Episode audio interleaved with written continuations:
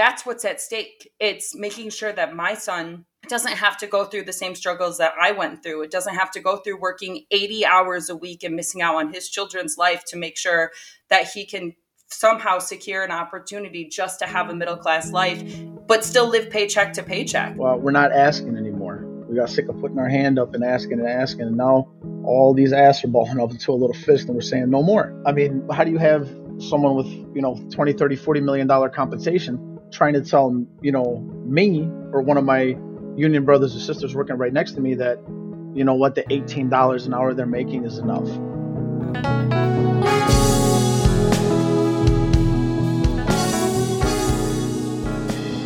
Hello, my name is Teddy Ostrow. Welcome to The Upsurge, a podcast about the future of the American labor movement. This podcast previously focused on the unprecedented labor fight this year at UPS, but now we've shifted our focus to the renewed militancy of the United Auto Workers, the legendary union that in a week's time may launch a strike of 150,000 of its members at the big three automakers. That's Ford, General Motors, and Stellantis, which was previously Chrysler. The Upsurge is produced in partnership with In These Times and the Real News Network. Both are nonprofit media organizations that cover the labor movement closely.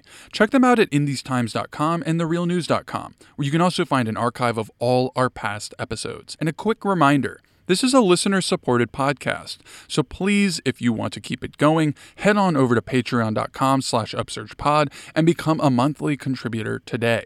You can find a link in the description. We cannot do this without you. On to the show. Um, these companies have made a quarter of a trillion dollars in the last decade. The thing that they, they drive for is corporate greed.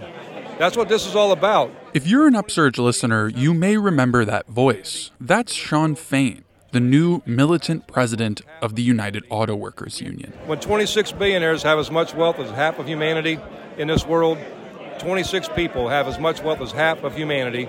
We have to turn this system upside down. That does not work for people, period. So we're going to have. That's him talking to me at a July 15th rally in Long Island for the UPS Teamsters, who in a little over a month would go on to ratify a contract that reaped significant concessions from the package giant. Fain was there in solidarity, but his own union had just started high stakes negotiations of their own. That is, for the contract that covers nearly 150,000 UAW members at the big three automakers nationwide, which expires on September 14th. And almost immediately, it became clear that the corporations didn't want to play ball. With their proposal, I'm going to file it in its proper place because that's where it belongs, the trash, because that's what it is.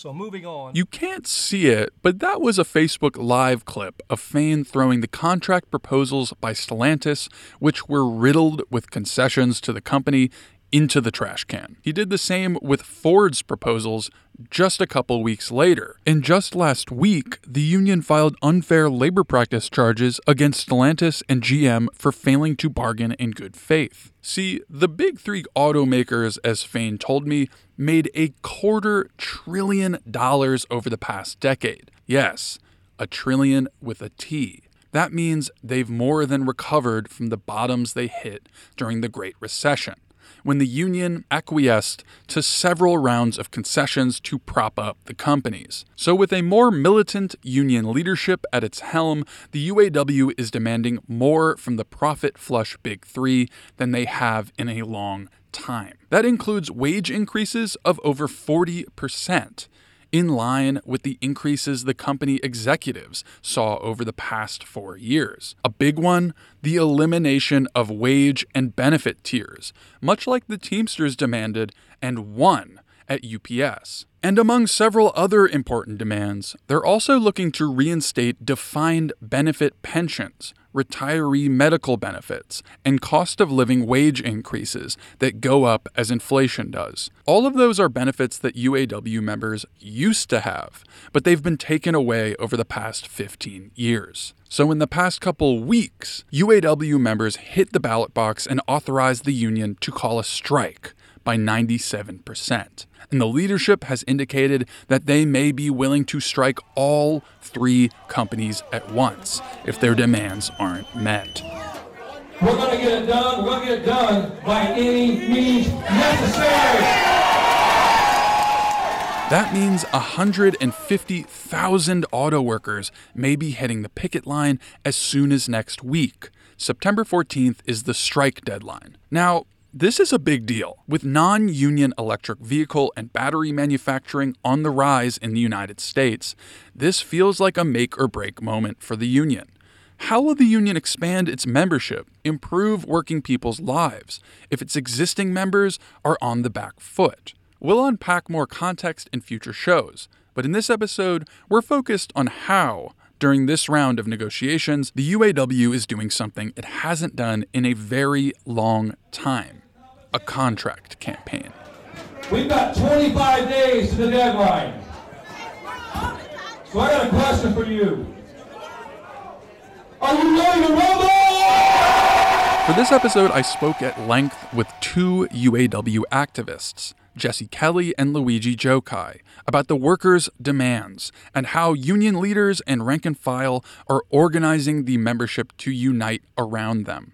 But in preparation for this interview, I spoke to workers around the country in Kansas City, Chicago, Detroit, Louisville, and Buffalo. Some of them even sent me audio from local actions, but all of them told me the same thing. They've never seen anything like this at their union. Here's Paul Davidson, a local 212 union steward at Stellantis, who attended a large campaign rally in Metro Detroit. The unity is um, breathtaking. Yeah. We need to get this back going. It's good to see unions are getting back strong again and doing what's necessary by showing up. Unity. Inspired by the Teamsters, auto workers even set up practice pickets in several states. And lots of workers are getting involved in the union for the first time. In Chicago, Ford Assembly worker Danny Morales explained I was basically motivated to currently get involved with the union. I am a member of the strike committee here at the local 551. I was inspired by the Teamsters with the way they were able to band together and fight and win themselves a better contract. So I'm, I'm looking for that exact same fight with my brothers and sisters to get what we deserve. To discuss all this and more, I was lucky enough to speak with two UAW activists in Metro Detroit who have been putting in the work to prepare their union family to strike if they have to. Luigi Gjokaj is the newly elected vice president of UAW Local 51. Before then, he was an assembly worker at Stellantis since 2010. Jessie Kelly is a skilled trades mold maker at General Motors and alternate committee person at UAW Local 160, which is kind of like a shop steward for those unfamiliar with the lingo. Jessie, who is a member of the Unite All Workers for Democracy caucus, was actually on strike for 40 days in 2019 with 40,000 of her GM coworkers. An action, she explained, didn't really win much for the union. This time, however, could be different. We cover a lot of ground in this interview. And if you want more context before hopping in, I do encourage you to go listen to episode 5 of The Upsurge and our July 13th bonus episode with UAW leaders Brandon Mancilla and Dan Vicente.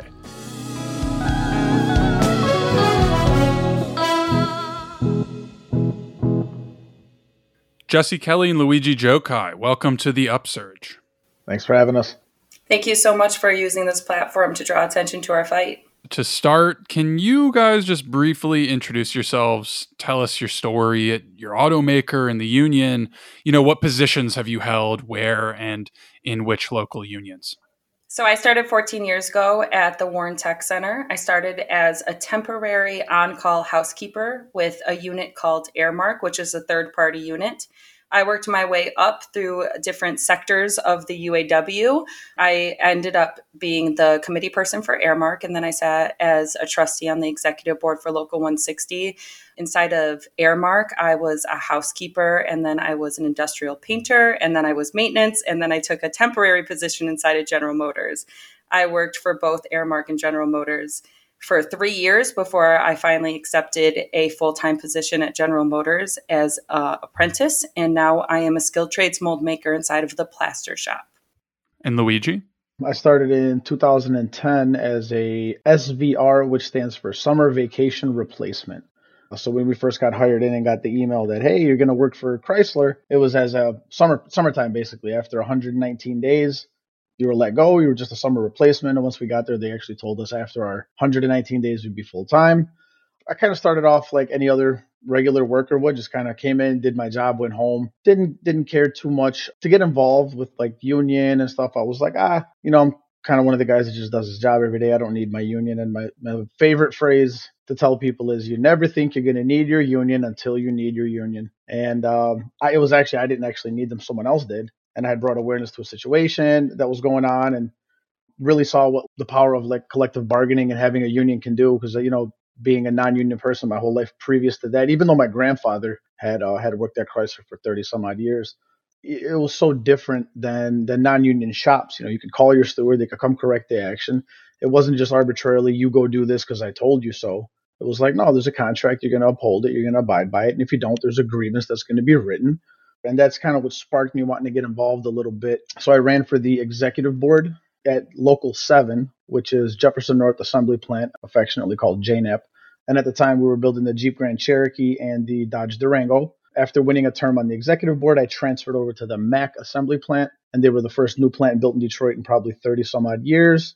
And they were going to be doing the Grand Cherokee, the new model after the Peugeot and Fiat merger, which became Stellantis. But I will probably not call it that the rest of the podcast.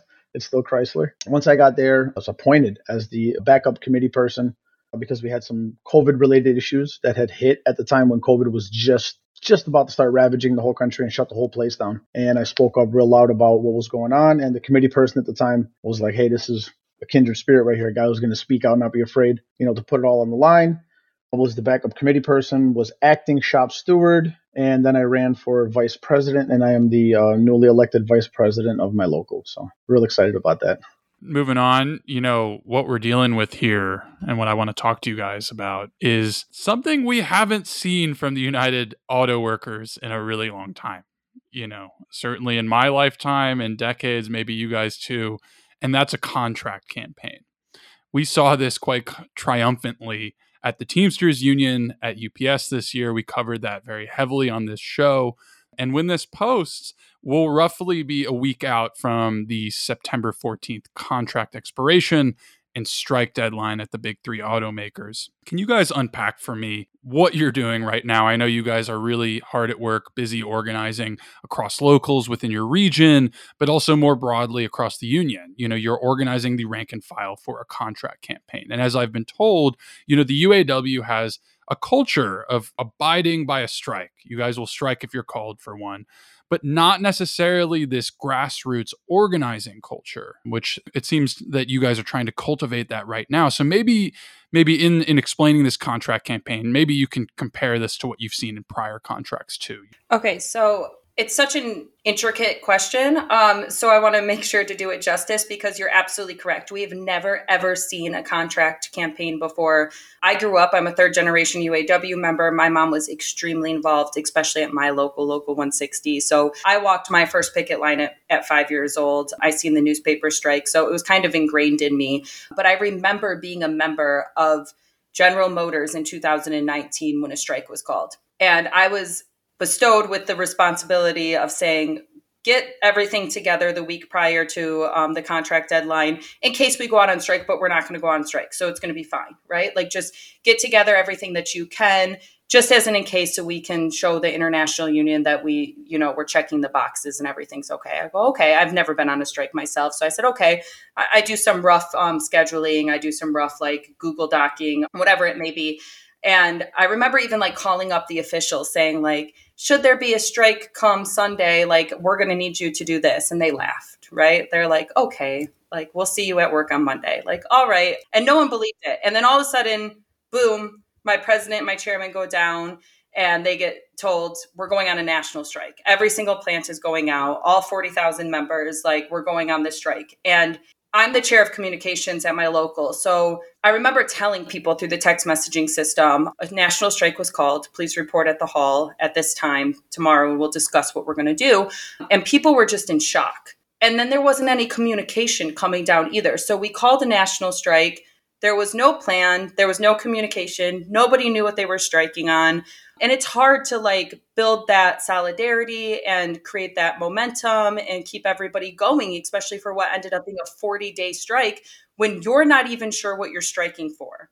So the idea that this time around we have a members demand list and we know exactly what we're fighting for and we have the ability to set our membership up and educate them on the things that we're fighting for prior to the expiration of the deadline.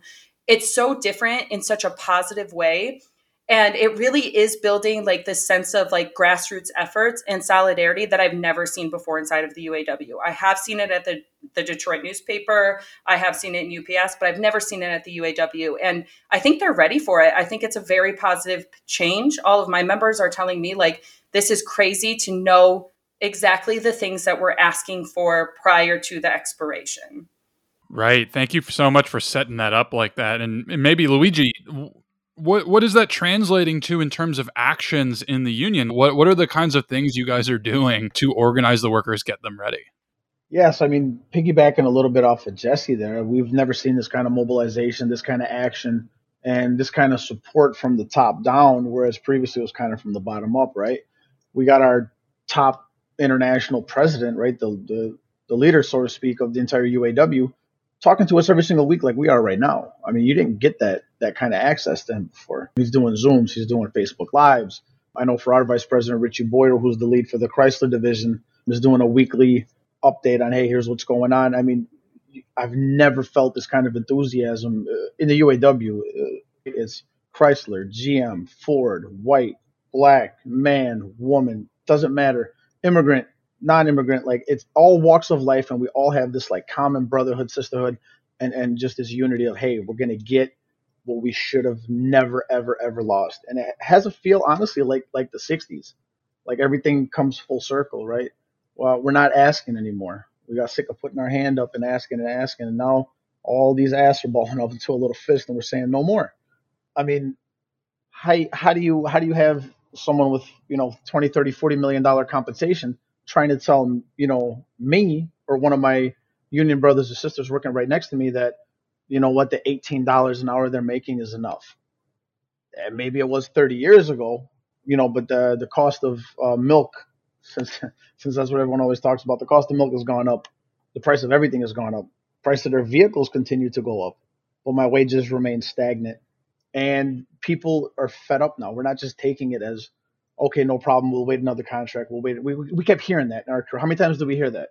Oh, you guys will get there eventually. Don't worry. You won't get in this one, but you get in the next one, and you'll get it in the next one. We were in a position where we were hurting, right? The company was hurting, and who did they ask to take to take the blow for them? The worker, right? They didn't ask the CEO. They didn't ask the stockholder. They asked the American taxpayer and the American auto worker, yo, take this hit for us, and we'll make you guys whole. We'll we'll do the right thing. And they didn't. And they didn't. And now we're kind of like, yo, man, 12, 13 years in, we're going to get everything back that we never should have lost. And we're not actually asking for a hell of a lot more. We're just asking to be made back even. And just so people understand what you're talking about there, the, the big three automakers, I believe all three, beginning in t- 2007, there was sort of this concession that created tiers in the contract that new workers would not receive pensions and they would not receive retiree healthcare. And this was worsened over time, especially as then Chrysler and GM filed for bankruptcy, were bailed out. Ford narrowly avoided it through a loan that it had secured earlier. Just concession after concession to sort of prop up these companies that had basically gone down under. So, as you said, the taxpayer, but also the workers who really had to take the fall. But you know, you were talking about Luigi about all all this solidarity that you're seeing, and and that is being built right. You guys are are putting that together. You guys are doing the organizing work to make that happen for this contract campaign. So I, w- I want to hear, you know, about the rallies that have been going on over the past couple weeks the the practice pickets you know 10 minute meetings what are the ways that you guys are actually on the shop floor in the union hall getting people to get on the same page for the first time in, in a very long time so um we seen ups and we seen the practice pickets and i had never seen anything like that I had seen like rallies before, I had seen contract campaigns, but I had never seen like actual physical signs of saying like just practicing for a just contract. And I remember like being at my house and just scrolling through Facebook and a picture came up of a UPS driver and he was holding a sign that said just practicing for a just contract. And I was like, "Whoa, this is incredible. This is like honestly the cutest thing that I have ever seen. And I like cried, right? Like I cried real tears and I was like, this is so lame. But I was like, that is adorable. Um, we need to do that. Like we need to do that. We need to build solidarity. I remember in 2019, some of my members had never been on a strike line. So you're asking them to like Luigi said in earlier to play in the Super Bowl when they never even went through the tryouts, right? You're like, boom, boom, strike go out there, win us a good contract when you've never even tried this out before or like flexing your muscles before you even went to the gym. So when they were doing that, I was like, wow, what a what a way to bring solidarity and bring recognition and bring you know, just an understanding of this is what we're going to do eventually if we have to. And not only that, you're showing the company that you're willing to do it and that you're willing to do it on your own time. And I'll work a 10 hour shift or I'll work a 12 hour shift and I'll still go out there with my brothers and sisters because that's how important it is to me. And I think that that's very eye opening to everybody. And it was just thrilling to see. And so, right when I seen it. I was like, we have to do this. We have to adopt this method. This is fantastic. So for me, I, I know that we wanted to do that and that my particular uh, event ended up turning into a rally, which was phenomenal. We had a rally at Region 1 and I think like that was the first rally we've seen like that ever. yeah, maybe a thousand people. I think it was a thousand. It might have been over. Was there was a lot of people. we walked out there together and it was just packed. I mean, people were under trees and they were on the hill. And I was like, whoa, like they're ready, right? And that's such like an amazing thing and an amazing feeling. And even to just like look out and see everybody in their red on a Sunday and during like a Woodward Dream Cruise weekend where they could be out cruising their car and instead they're there at a rally, it was just incredible. And the day prior, I did um, an educational class at my hall for preparing my members for a strike, and 300 people had shown up to that. And like even one of my own committee men were like, don't do it that day. You're going to get six people tops. And I remember we walked into the hall and they were like, whoa, there's like 300, 400 members here because they just want to hear. They just want to hear about what's going to happen. They want to hear what we're going to fight for. They want to hear why they think, why we think that we can win this fight. And so it was just like having those two days in a row showed me that like our membership is ready. And like Shawn Fain said, they're fed up, right? I knew I was fed up a long time ago, but like it's such like a I don't know, it's just this incredible realization when you realize everybody is just as mad as you are and they're ready to fight for it. And it it builds something inside of you where you're like, I'm not alone on the ship. We're all ready for a different standard of living and we're all ready for a different life inside of America. And I mean, if that's not solidarity, I don't know what is. And if the union isn't collective action, uh, it's nothing else, right? That's what the whole premise of a union is, is just collective action and they're ready to join in collective action and win this. So it's incredible. And I think that was really evident not only at the rallies we saw, which I believe were in Chicago, Metro Detroit, Louisville as well, but in the practice pickets. And I know, Luigi, you led a practice picket in Detroit with your local, maybe it was involving more locals than just uh, yours. Can you talk a little bit about that? What, what was that like? What, when talking to members, how did they feel doing it. So I forgot exactly how we came up with the idea, but it definitely it definitely came from the UPS practice picket. I mean, that's where that's where we first saw it, right? And I was like, "Oh my god, this is genius!" It's and like Jessie had said earlier, I'm like, we're scrimmaging before the big game because we have so many members that have never been on strike. So you know, it's always like, well, what do you do during a strike? Some people are like, oh, you just walk around in the line. It's real easy. There's nothing to it. Well, I can tell you secondhand, right? She can tell you firsthand what it's like from day one to week one to week three to the rain to worrying about the snow to being cold as hell at night. I know secondhand what it was like seeing the enthusiasm and, and, and the stuff happen on the first days and, and being like, wow, I didn't realize that would happen. Oh man, I thought the cops would be on our side because they're union too. And instead they're over there harassing, you know, the people for exercising their freedom to, to, to picket, to strike, to speak. And it was just like, wow, man, like I'm glad I'm here to see this boots on the ground at ground level so I know what to expect if we're up next. But with the practice pickets, what UPS did was awesome. I think it was great. and they they got a really really good contract without having to go through a strike, right? So when I brought this to my local and to my membership about a practice picket, people were just so on board, right? And you had a lot of people that weren't, you know, some of the, the older folks, oh, you know, we don't need to do that, and it's not going to be a kind of same thing like Jessie ran into in 19. All of a sudden, bam, strike. What do we do? So I didn't want that to happen. You know, having spoke to her about her experience, I wanted it to be better. Um, so I got with some of the some of the other mouthpieces in the in the plant some in leadership positions, some not. And um, this thing turned into something bigger than I could have imagined. I mean, it started off as like a regular local practice picket rally, and at the end of the day, we had the international president over there and supporters from multiple locals. The neighborhood, when they saw us marching, was honking their horns and waving at us and cheering us on. It made every single news station locally, nationally, I mean, the Wall Street Journal's writing about it, CBS News, Fox. I mean, it hit everywhere. And I think it probably was playing in France where our CEO is sitting in his chateau. And I'm sure it was hitting. I'm sure it was hitting at the mansion, second mansion that our COO had in Mexico. That hey, baby, east side of Detroit, the heart of Motor City, is uh, is alive and well, and we're ready.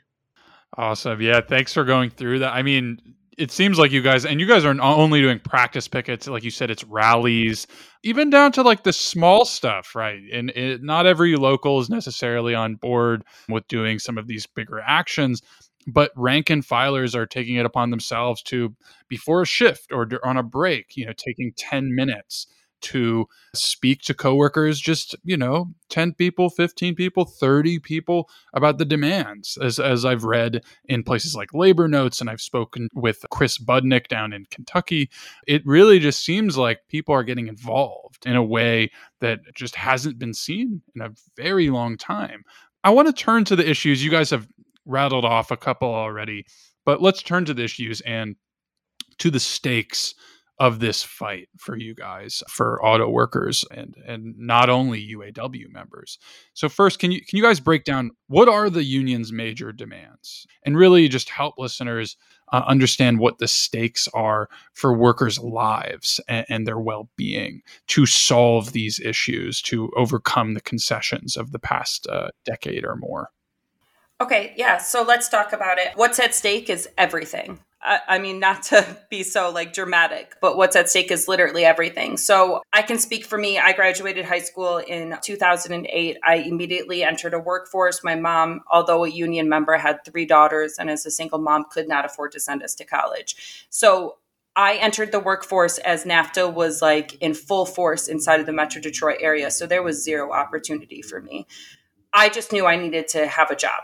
So I did whatever I could to secure a job. And as I told you earlier in the introduction, I went through so many different ostracized departments inside of the auto industry because even though my mom at 17 could go and join General Motors and make a good middle class living as being a groundskeeper, that wasn't an option for me. And it wasn't an option for my siblings.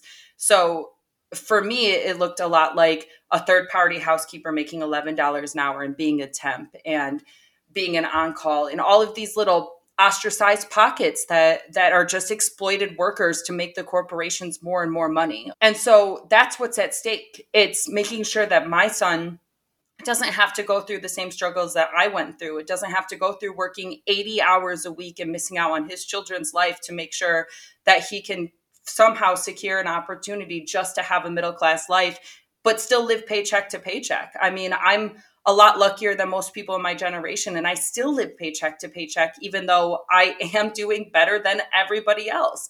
And that's a really sad reality of where the generation that we're living in and the the challenges that this generation faces. So that's why I'm so dramatic when I say what's at stake. It's everything. Like I said at the rally, like for my son's generation, it's not about like protecting the American dream or fighting for the American dream. It's literally like resuscitating it from the dead and it's up to us to make sure that that's a reality for the next generations that they have the ability to have opportunity that they have the ability to have a hobby that they have the ability to do more in life than just wake up and work from the moment they're awake until the moment it's time for them to sleep. And um, i don't want to see that for him and i don't want to see that for any of our children or any of our future generations and i don't want to see that for us. So this fight really is about that and it's about the middle class as a whole because if we don't win now we're we're going to continue to lose and we're going to continue to have a race to the bottom.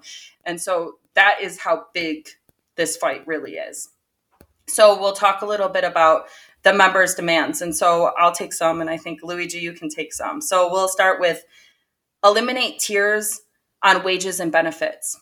This is a big deal. They found a way to make us be pitted against ourselves the fact that you can do the same exact, exact job next to somebody and make half of the amount of money and a quarter of the benefits it's just not okay. It's just not what's right. There's no loyalty in that. And we're loyal to these companies. Every single day we're loyal to these companies. We drive their products.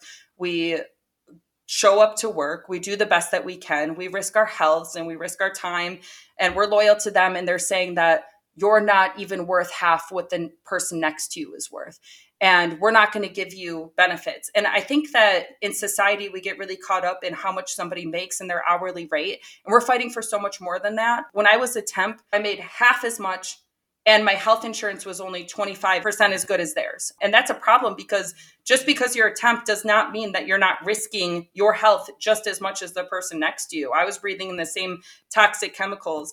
I was doing the same backbreaking work, but I wasn't allowed to have the same health insurance. And that's and that's a huge problem. So that's one of our top ones. Substantial wage increases. This is for anybody in the working class period. Inflation has rapidly grown and we need to be on par with that. Our standard of living, like I said, went down 13% since our last agreement. We can't afford the same lifestyle that we could afford four years ago. So we deserve the same wage increases that we know our CEOs are giving themselves. Restore COLA. So, COLA, another acronym, the cost of living adjustment. So, that's just that our wages are protected from inflation. So, there's a quick calculation that can be done every three months, like we've seen inside of John Deere, that says this is how much more you need to make to just have the same standard of living that you had three months ago. And that's all we're asking for is our wages to be protected against inflation. Defined benefit pensions for all workers and reestablish retiree medical benefits. And this is where I get into reciprocated loyalty. We're very, very loyal to these companies and we give our whole lives to them. And I mean, I've genuinely given my whole life to General Motors. I missed out on three years of my son's life giving my life to General Motors while I was a temporary employee. And all we're asking for in return is that when it is time for us to be done being loyal to them, that they're loyal to us and that we can retire and we can have health insurance when we retire. And we're risking our health for them for 30, 40, 50 years, however long we stay in these plans. And we just want to make sure that after all of that time and all the things we were exposed to and all of the backbreaking work, that we still have health insurance when we retire. I mean, it's not that big of an ask. It's just reciprocated loyalty. Just to pause there for a second, just on a, the retiree medical benefits, the the pension. These, uh, just to emphasize, these were offered to workers who began their work at these auto companies before 2007 and they were taken away. This is part of the many, many tiers that we've seen at these companies that are pitting workers against each other. You know, these uh, these issues I also think speak to something you alluded to, Jessie, which is that the, these jobs, some of them harm your body. You know, it, it leaves life altering injury or, or carpal tunnel or maybe we could just linger on that for a bit and, and get to some of the other demands as well. But can you just speak to both of you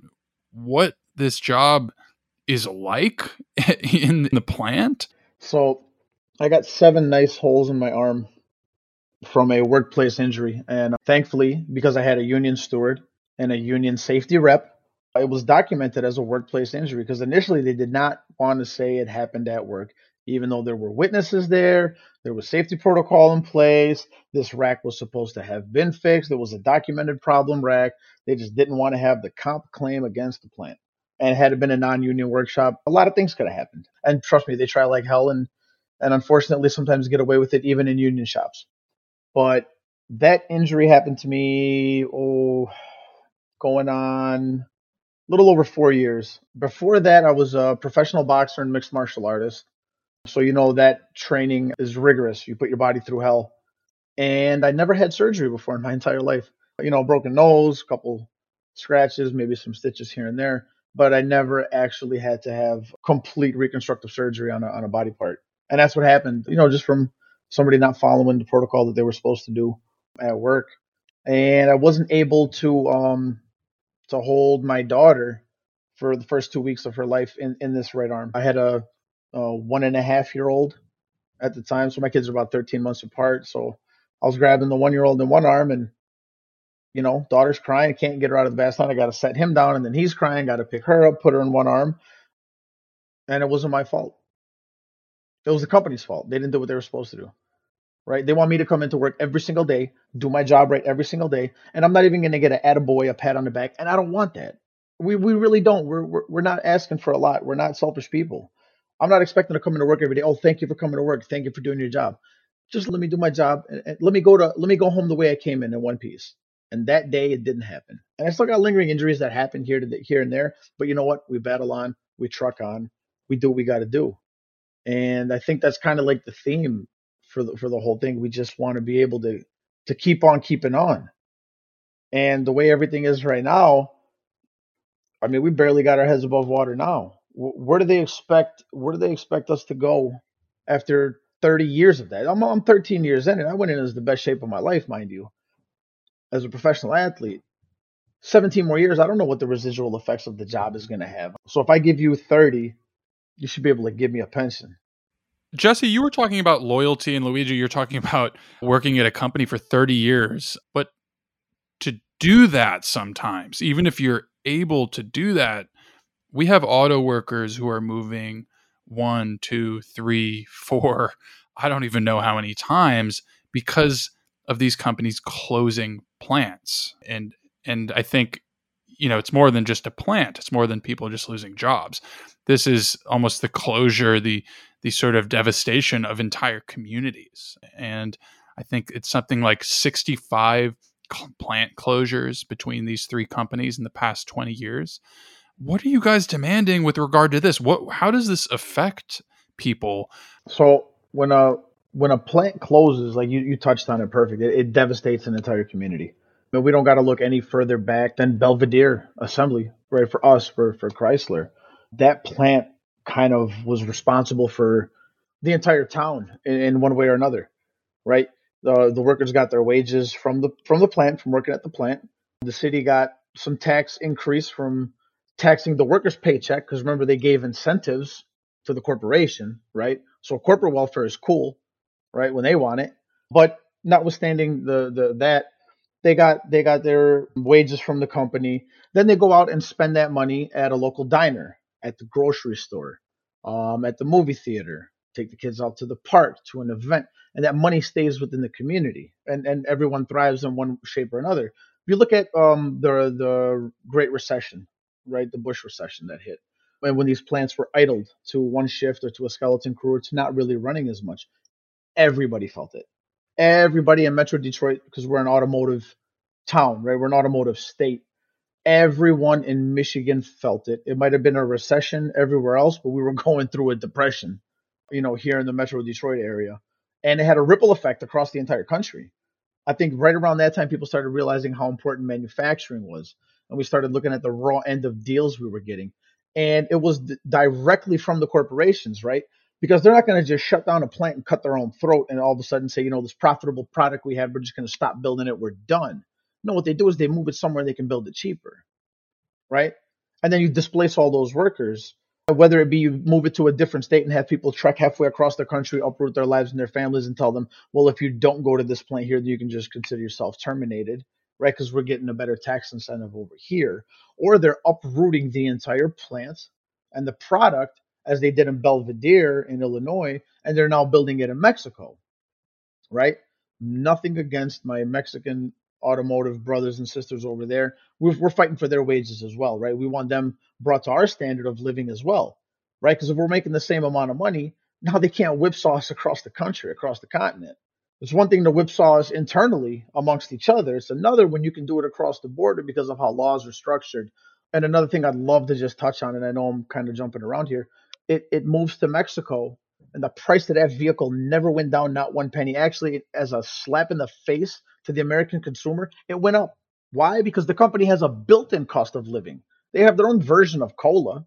Move it somewhere else, charge a little more every single year. When we came in as tier twos, as temporary workers at half pay, okay, the price of that vehicle never went down. It kept going up and going up and going up and going up. It's the literal definition of, of runaway corporatism and corporate greed. It's just to maximize the profits and squeeze as much blood out of that rock as you can.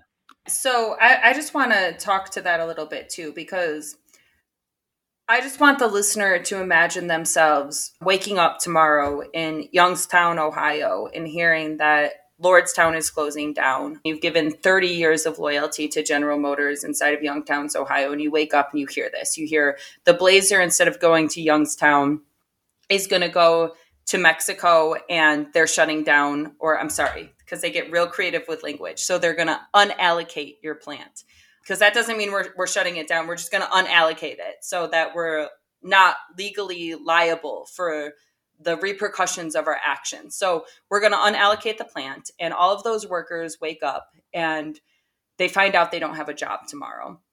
And they're like, okay, I have to follow my job. So they're left with the decision of leaving the only place that they've ever known and leaving their spouse and leaving their children, possibly and uprooting their whole entire lives and the whole the whole life that they built even though they always did the right thing right? They they graduated and they got a job and they were loyal to a company and they always did the right thing. And it didn't matter that they did the right thing. They have a decision to make of do i move halfway across the country to keep my job and keep my pension and keep my health insurance and be able to provide for my family or do I stay here and rot because there's nothing left in this community for me? So they say, I'm, I'm going to leave. I'm going to follow my job and I'm going to go to Missouri or I'm going to go to Arlington or I'm going to go to Detroit. So they're like, let me put my house on the market. Well, now their house just depreciated in value $65,000 overnight because everybody else just put their house on the market too, because everybody else has to follow their job. And it just decimates entire communities. I know for Youngstown, there was even like talks about closing the public school system because there was going to be no more tax dollars to be able to provide the public school system inside of that community because General Motors made a decision and an executive board to allocate the Blazer strictly to Mexico where they could exploit the workers instead of to Youngstown where they had legacy costs. And when we say legacy costs, we're talking about just the cost of a worker so, one of our demands is that we can strike over plant closures. And that's completely correct. We need the ability to strike over plant closures because there's been 65 plant closures amongst the big three. And those are 65 communities that have been destroyed by a simple decision and an executive board to stay competitive and to make Wall Street happy. Yeah, I mean, where else would it make sense that someone can tell you, I'm going to take something away from you, but you're going to keep building it until we're ready to transition it out of here? No, you're going to take it away. Guess what? I'm going to make it hurt. I'm going to withhold my labor because you can't force me to work. Give me the ability to withhold my labor from that company so they can't keep sucking the well dry. Because at some point, it's the snake eating its own tail. This is going to kill us all eventually. At some point, right? Who the hell's going to keep buying this stuff when there's no more money to buy it? I mean, the auto industry was created by the workforce, right? They paid them enough money to be able to afford the product they bought.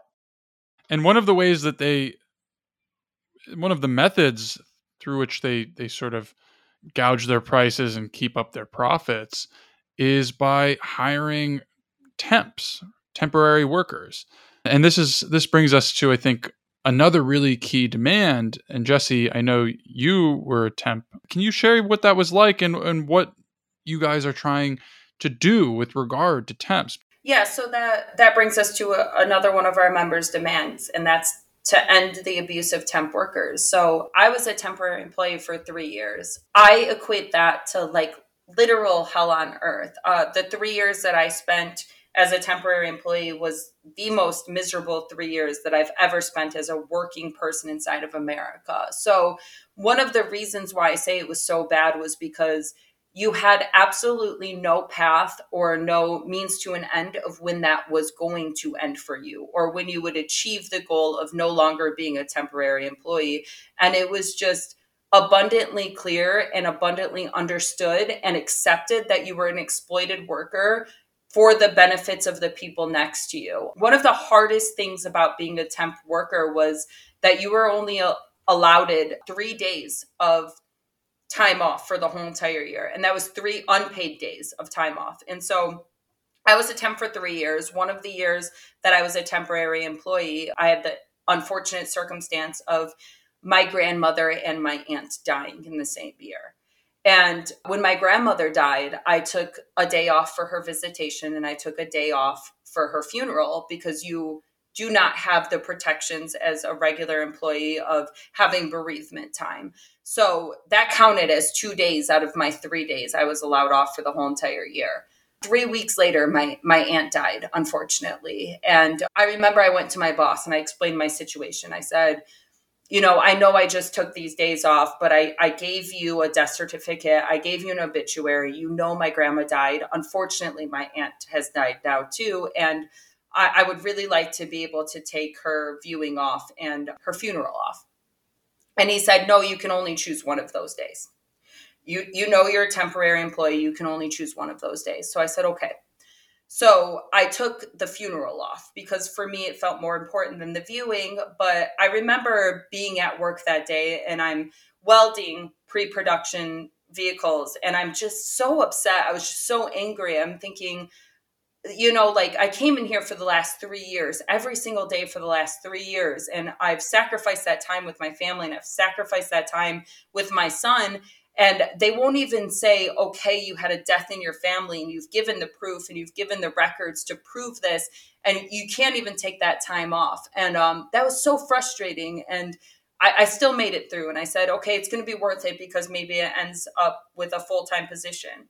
And i remember six months later i got influenza b and um, we were still in the same calendar year. So now I have influenza B, and I call my same supervisor and I say to him, "I have influenza B, and I just went to the emergency room, and I'm I'm very sick, and I'll bring you all of my documentation to prove that I have influenza B."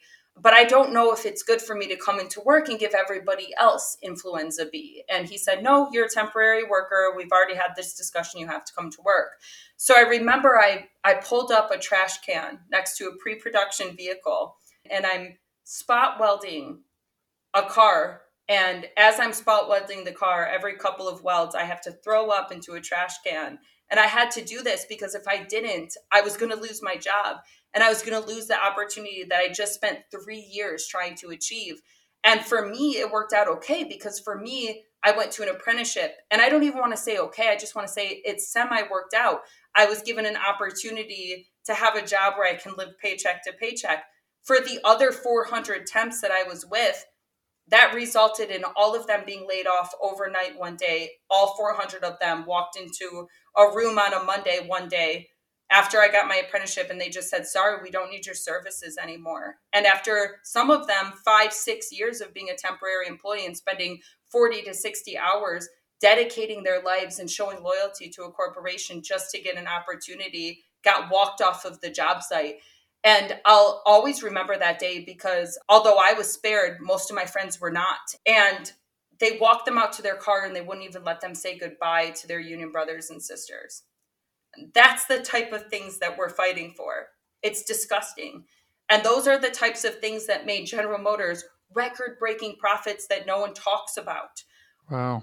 Yeah, I mean it's just it's it's unbelievable that someone could be classified as a temporary worker and work years. And I know that you know one of the demands that, that some people are calling for is to just hire the temps, all the temps right now, and perhaps you know if you work 90 days as a temp, that's that's the cutoff. You get hired as a permanent worker.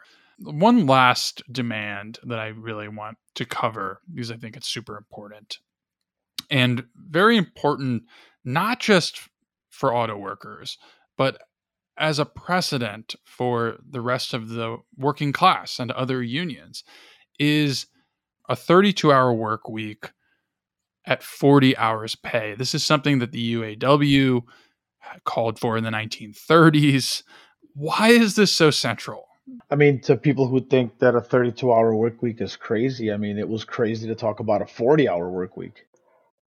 At, at what point do we do we categorize what is and isn't insane. you know, at, at the time when they came up with the 40 hour work week, it was eight hours of work, eight hours of sleep, right? Because we got to sleep, and eight hours to do whatever the hell you want.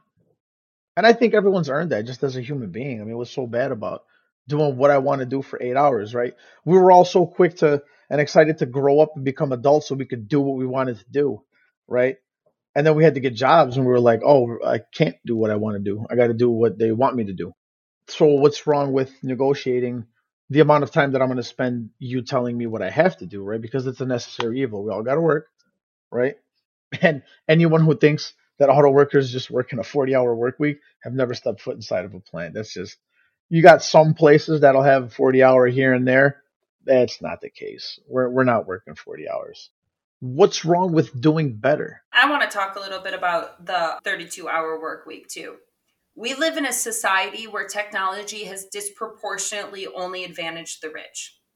Over and over and over again, we see that technology has benefited them and the 1% and never benefited us. So we have to worry about our jobs and we have to to worry about being laid off because we have AIs or we have virtual reality or we have technology that has overtaken the jobs that we live. And who gets rich off of that but the CEOs, but the but these huge corporations and never us. We we don't get to reap in the benefits of technology growing as a society. We just watch everybody else reap in it. So we eventually have to come to terms where a 32 hour work week is the norm because if we don't, we can't keep everybody gainfully employed. We know as a society, because of global warming, we have to transition into EVs. We know this. Maybe EVs isn't the ultimate answer, but it is the answer today. But unfortunately, when we're talking about the transition into EVs, we're also talking about losing 40% of the components that it takes to make an internal combustion engine to an EV, which means that the people that make those components, their jobs cease to exist. And we should celebrate that as a society, right? We should celebrate that and we should say, wow, look at us. Like we've realized this this huge problem that we have in society and we've come together collectively to find a way to to remedy this situation and that's through electric vehicles instead of internal combustion engines that's going to help with global warming and it's going to help with this you know green initiative that we have going but we don't look at it that way. The companies they take it and they use it as a mask to be able to exploit workers more. And they take the technology and they take the advancements that we have and they use it as a means to undercut the worker and just make more money and so all of us together should say, wow, it takes 40% less components. Let's go down to a 32 hour work week. Let's spend more time with our families. Let's have a better work life balance. Let's be able to be there for the children and be there for the next generation and do all of these things. But instead, they're saying, we're going to lay you all off and we're going to make more money on the fact that we're dealing with this crisis inside of society. And that's problematic. I'm so glad you brought in the EVs because that's exactly where I was going to go next from my last question, which is to talk about the stakes for the greater auto industry, which is in in change, right? We are seeing a change in this country's manufacturing makeup, massive investment spurred by government legislation all being sort of funneled into this green transition, but it doesn't really seem like it's very much a just transition as, as unions and other labor advocates would hope it to be. And the UAW has kind of taken up the mantle of trying to push for equity across the industry as the EV industry ramps up. We just saw an interim wage agreement at the GM battery factory in Lordstown at Ultium Cells, where you know folks got around like four dollar wage increases, I believe, two to four dollar wage increases. But the leadership framed it as really just the start, because the goal would be to bring these jobs up to the standards of the regular combustion engine jobs, which themselves, right, the UAW is, is trying to improve. So I just wanted to maybe give you guys a, sh- a chance to talk about the stakes for the industry and what's going on at these new jobs at EV factories. To me, the biggest BS I heard with the whole electrification thing is that, well, oh, you know, we have to pay less because uh, less components and it's, it's a battery now that's operating the vehicle. This this illusion this narrative that they're trying to paint with with you know oh it's an easier job it's less components it's going to require less people. But at the end of the day we're circling back to what i said right? Full circle. They're paying less and still going to charge more. Go look at a at a, at a at a mine in the congo. And you tell me that it's fair what they're doing over there to get the product that they need for their EV, the lithium. Go look at a lithium mine, go look at a cobalt mine, find out what they're paying those people, right? If anything at all. They're paying rock, absolute rock bottom prices for this technology. And yet you're going to sit there and charge more. I don't know what kind of people they got writing their script, but it is absolute fiction and it is absolute fantasy. Yeah, so let's talk about Ultium's interim deal. I'm glad for them. I think that I agree with Shawn Fain when he says it's just a start, but taking a $1665 an hour job and turning it into a $1965 an hour job is, is not the answer. It's not the means to the end. It's not a win. It's better than it was, but it's not a win. And that's why I'm really glad that he said it's an interim deal. And he's not even patting himself on the back or anybody else on the back. He's saying, this is just what they were owed so far. And this is just the start to even begin to talk because that's correct. Those people deserve so much more because they are the future and because they are going to take our society in a positive way and they're going to they're going to secure our future in ways that really matter for our next generations and saving this planet and we owe them so much more than like a wage that will literally put you on government assistance. It's it's sad. It's sad that General Motors did that, but to to just like build upon Luigi's point, these are propulsion jobs. It doesn't matter what source that General Motors is using to propel a vehicle. It's just propulsion jobs. And so if we have already won inside of negotiation tables from decades to decades to decades that this is the standard of living for a job that creates a propulsion system for a vehicle. Why are we going back on that? Why do we have to re-win things that we've already won? They're just using it as a means to exploit more workers and to get more and to to make more record breaking profits. And that's what it all ends up being inside of america is that in order to sustain a competitive market in order to do better than you did the quarter before. You have to take from somewhere. You have to. And so what they're doing is they're constantly taking from the bottom. And that's why we're living in a society that that gap is growing and the 1% is getting smaller and we're getting larger and we're we're dying.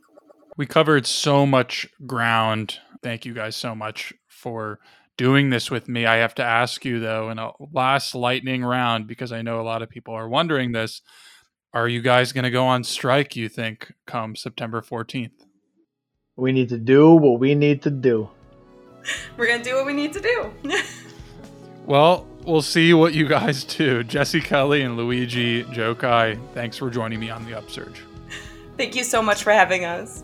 Thanks for having us.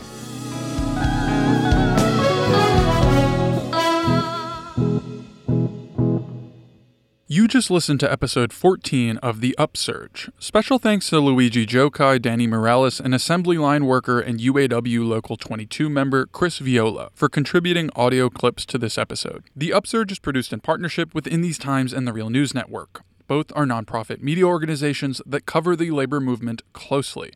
Check them out at inthesetimes.com and therealnews.com where you can also find an archive of all our past episodes. You can also show your support by sharing the episode on social media, giving us a five star rating, and writing a review. Follow us on Twitter at UpsurgePod and Facebook The Upsurge. You can also listen to us on our YouTube channel, The Upsurge. But the best way to show your support is by becoming a patron of the show at patreon.com slash upsurgepod. We are listener supported and can't continue without you. You can find a link in the description. Thank you to all our Patreon supporters. We could not do this without you, but very special thank you and shout out to our patrons at the business agent tier or higher Shane Lynch, Greg Kerwood, Emil McDonald, Steve Dumont, Jason Cohn, Jason Mendez, Richard Hooker, Tony Winters, David Allen, Tim Peppers, Dan Arlen, Dimitri Legas, Randy Ostro, Mac Harden, Timothy Kruger, Nicole Halliday, Dee Bow, Ed Laskowski, Chris Schleiger, Corey Levesque, Martin Labutt, Matt Cooper, Marlon Russo, Martin Omasta, Dennis Hazley, Enzo N., Probably Fang, Andy Grote, and Audrey Topping. All of your support means so much. The podcast was edited by myself. It was produced by NYGP. Music is by Casey Gallagher. The cover art was done by Devlin Clara Recitar. I'm Teddy Ostrow. Thanks for listening and catch you next time.